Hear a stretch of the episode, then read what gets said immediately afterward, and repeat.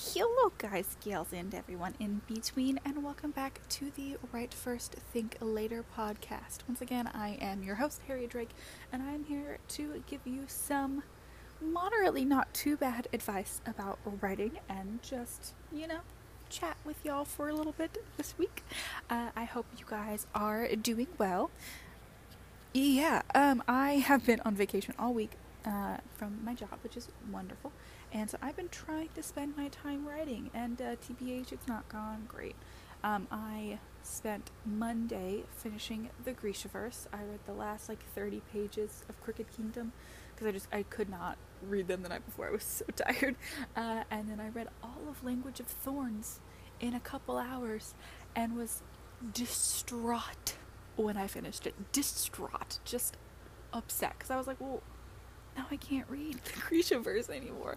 Uh, but I do have King of Scars on audiobook, so I am about halfway through that already, and it's phenomenal. 10 out of 10. Uh, if you've not read the Grishaverse, highly would recommend. Uh, I mentioned it on my Instagram, I think like a while ago. I might have, or did I mention? I might have mentioned another. I might have mentioned another one, but um, it's a great fantasy series, and it really is helping me just like escape for a little bit and just think about something completely different and dream of being a magical person called a Grisha.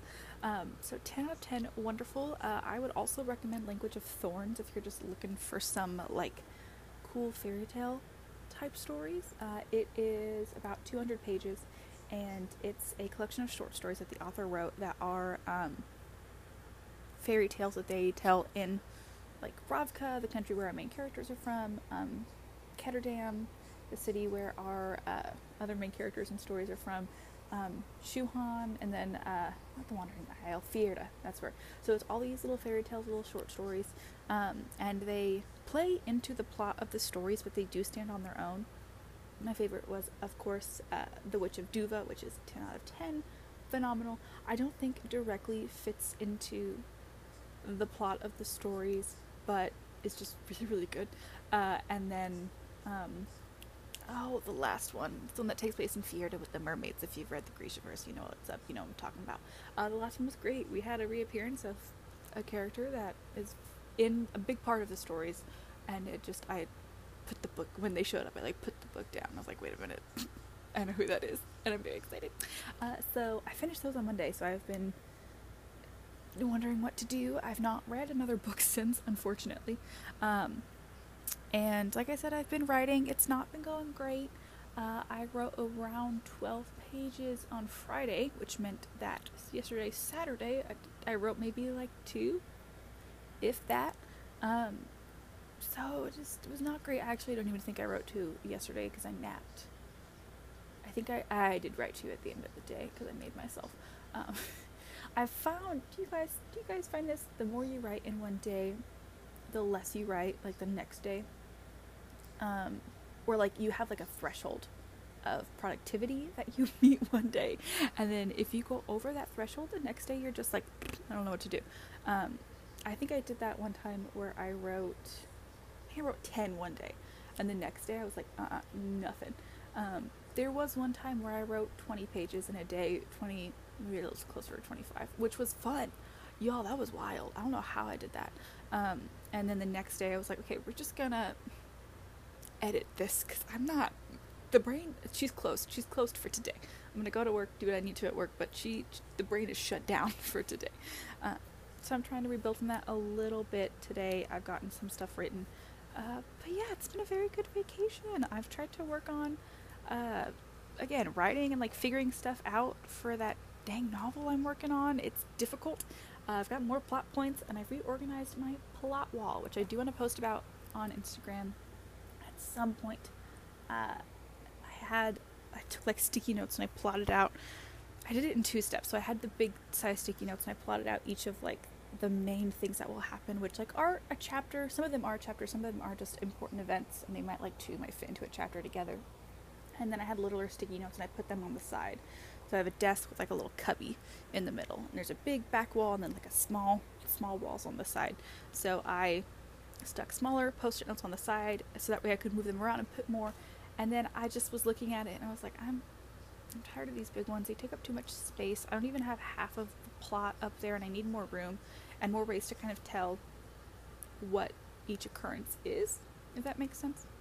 So I took them all down and I now color coded them. So when I look at them, I can easily see what each plot point or chapter is supposed to be. Um, I also put in different tabs for the starts of months, um, letters like the main character gets. So it's it's nice to have it all nice and organized. Um, so at the very least, I've done that. I got that one did, so that's perfect. Uh, I think I maybe finished a chapter. Maybe I don't know. I've, I've been trying not to like hold myself to too much of a standard of like, you'll finish this whole thing, girl. Because if I do that, I'm immediately not gonna do that. Uh, I'm immediately gonna do something else instead. So I've been trying to be a little, a little nicer to myself and just kind of let myself be and write what I can or what I need to. And it's kind of worked. kind of. Um, but like 12 pages on Friday was not bad. I will say though, about six of those pages are like not going to go into the final product. So not as great, but I mean, I still wrote, still wrote, and the pages are pretty good. They're just not going to actually like fit into the plot. It's a very long story. I can explain later if you want, but I have rambled on for about five minutes, maybe more. Um, so I'm going to stop doing that, and we will dive into today's topic. Alrighty, so recently we have talked about just general plot stuff. We've talked about major dramatic questions, how to find them, uh, and things that kind of help shape the plot and give it its central idea, maybe its arc. Uh, but today I want to talk specifically about timelines and different timelines that the plot of your text can be on. These vary a lot. Some of them are ones that you've heard of, they're kind of classics. Uh, others, one or two, are really weird, and I have like one example of um, but they make for an interesting storyline and um, kind of an exciting twist on like the typical story. Uh, so yeah, we're gonna talk about timelines today, which is exciting. Uh, I'm looking forward to talking about timelines. I tend to fall into like a when it comes to plots, I tend to fall in a specific category. Uh, it's kind of a classic safeguard that most stories fall into, which is fine. Uh, but there are some ways and some stories that I like to kind of spice it up in or some different techniques that I'm interested in trying, but maybe don't necessarily work for the stuff I'm like actually working on right now. That makes sense? I hope it makes sense. So we're gonna dive in. I'm gonna talk about just some general tips, general knowledge I want to dispel, and then we're gonna go into the four-ish different ways that you can kind of plot out things. Not even that. The different like time frames, timelines that the story can go into. I'm going to try to think of a different word other than timeline, but I know I'm not going to, so I want to apologize in advance. It's going to sound very repetitive. and then I'll go back and just give some other kind of general info.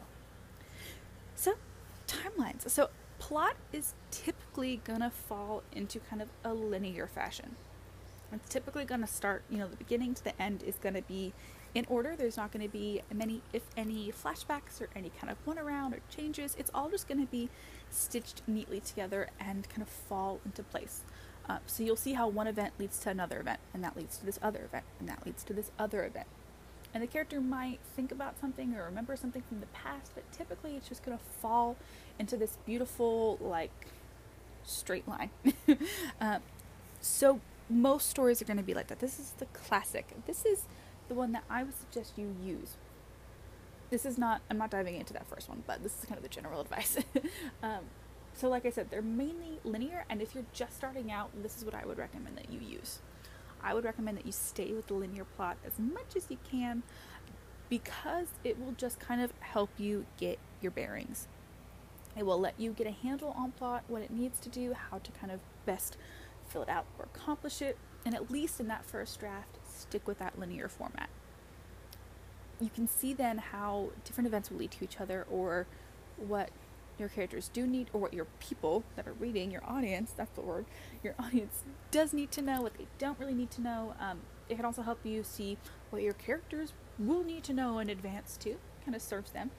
But it just kind of helps you get your bearings. You don't want to do too much the first time and be like, ah, it's like that John Mulaney bit where you don't want to like make a happy birthday sign and be like, there's plenty of space to begin. A big ass H. And then you get to the, the B, the A, and then the P, and then the P and the Y, and you're like, oh no. And you get to the B, and you're like, surely more letters will fit in the same space. And they don't. But like I said, you don't want to do too much too fast and then run out of room, run out of energy, and run out of uh, inspiration, motivation, maybe. Because uh, the fear is always, you know, you try something new, try something different, and it fails or it's just not working. So start with the linear, the regular kind of standard, and get your bearings. This is easier to do as most books follow this plot line. You probably don't even notice if it's that plot line timeline because it's just it, everyone does it. So it's okay to start with it. Everyone does it for a reason. You're not boring if you stick with the linear plot. It's how most of us think and remember and tell stories, so it, it works. It's fine. So start with it. Get your bearings. Go there. Don't be afraid though to try something new and start over. So like I said, the fear is that we'll try something and then it won't work and we'll stop and we'll lose motivation or start over or um, feel daunted by the fact that we have to start over, not know where to go from next. Uh, or for some people that are writing for the first time, not knowing that you can do something different, you can try something different. I had a very good friend who, um, this is not directly related to plot, it's more related to like POV, which is a later conversation, but it plays in very well here. He was having trouble with his point of view for the story he was writing.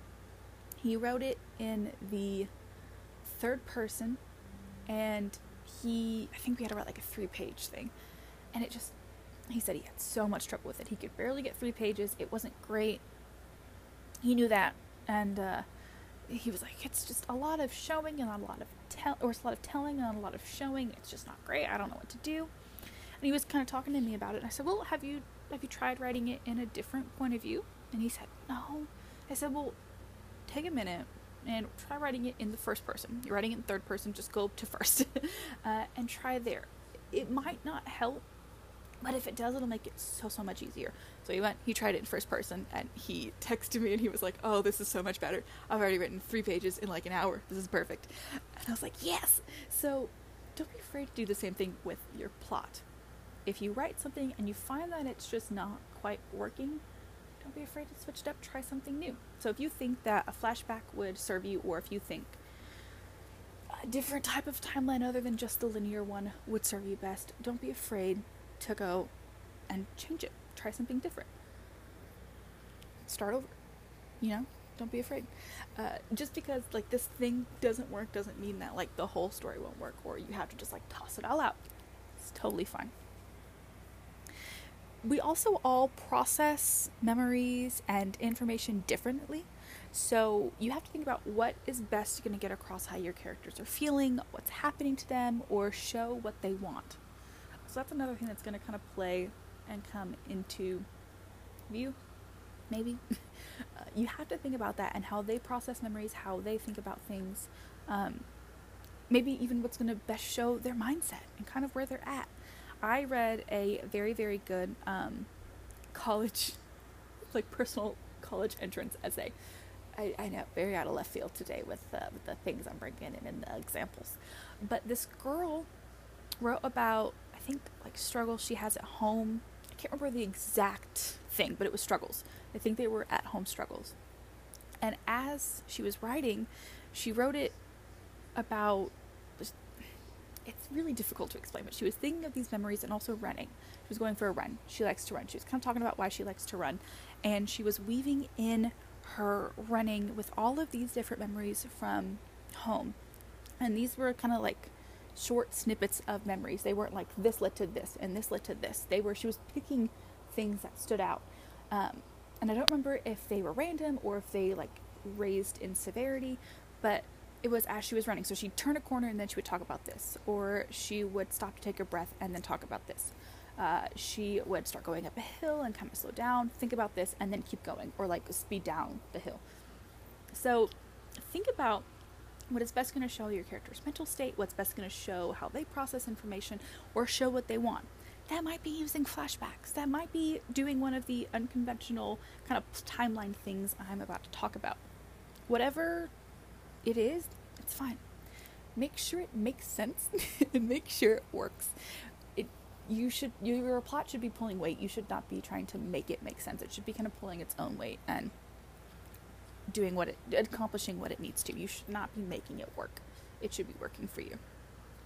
Snap. Also, I have mentioned these a little bit. I will talk about flashbacks in a second, but um, a very big thing I want to note is that flashbacks must serve a purpose. And in my notes, I have not one, but two exclamation points after that. And then I said, not filler, with one exclamation point. So I mean it. I mean it. If you're going to have a flashback, make it serve a purpose. It's got to do something. Does it have to be its own like plot point? It does not. But it needs to show us something. If you're taking us back there, take us back there for a reason. Don't just make it like a fun thing. If you want to write a scene about, I don't know, a trip to a forest, do it. But do not include it in the story, in the plot, if it doesn't serve a purpose.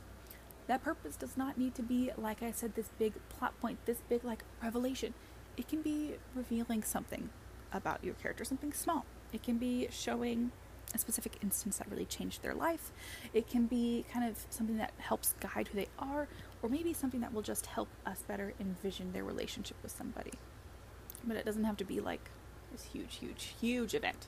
Um, it can be smaller, but make it mean something. Don't just let it be filler. Don't just write it because you thought it would be cute. Like, make it mean something. I am not here to tamp down your creative energy or the creative flow, but you need to know when it is useful and when it is not, and make use of that. I fall into that all the time. I'll write something and it's not quite useful, and I might not even know it's not useful until somebody else reads it and they're like, "What? You did this for what?" And I'm like, "Why not?" And they're like, "But why?" And I'm like, "Why not?" So, really think about like, is this serving a purpose? Is this scene, is this flashback serving a purpose? If it's not, scrap it. I don't scrap things. I just put them somewhere else. Um, but leave it. Don't put it in there. It's okay if it's not there if you find that the scene that you're writing that is supposed to like give you more information about something just isn't doing the work it's supposed to be and isn't pulling its weight, don't be afraid to f- take that thing that you need out and then put it somewhere else. As I've said before, plot when you're first writing is supposed to just kind of be free. Don't you're you're supposed to be able to write and kind of do whatever and get stuff out onto the page. Like I said with the six page thing I wrote that is not going to be included in the actual text that I'm writing. It is still a brainwave and it's still worth exploring, but it's not something that I need to put into the plot. Everything you write does not need to go into that plot. I have gone so far off the rails, but flashbacks have to serve a purpose. it's the main thing I'm trying to get across. Again, it, say this I've said this a million times. I'm so sorry. Again, it doesn't have to be like a revelation, revelatory, this big thing It can be a small thing, it can be a small flashback, but it's got to serve some type of purpose.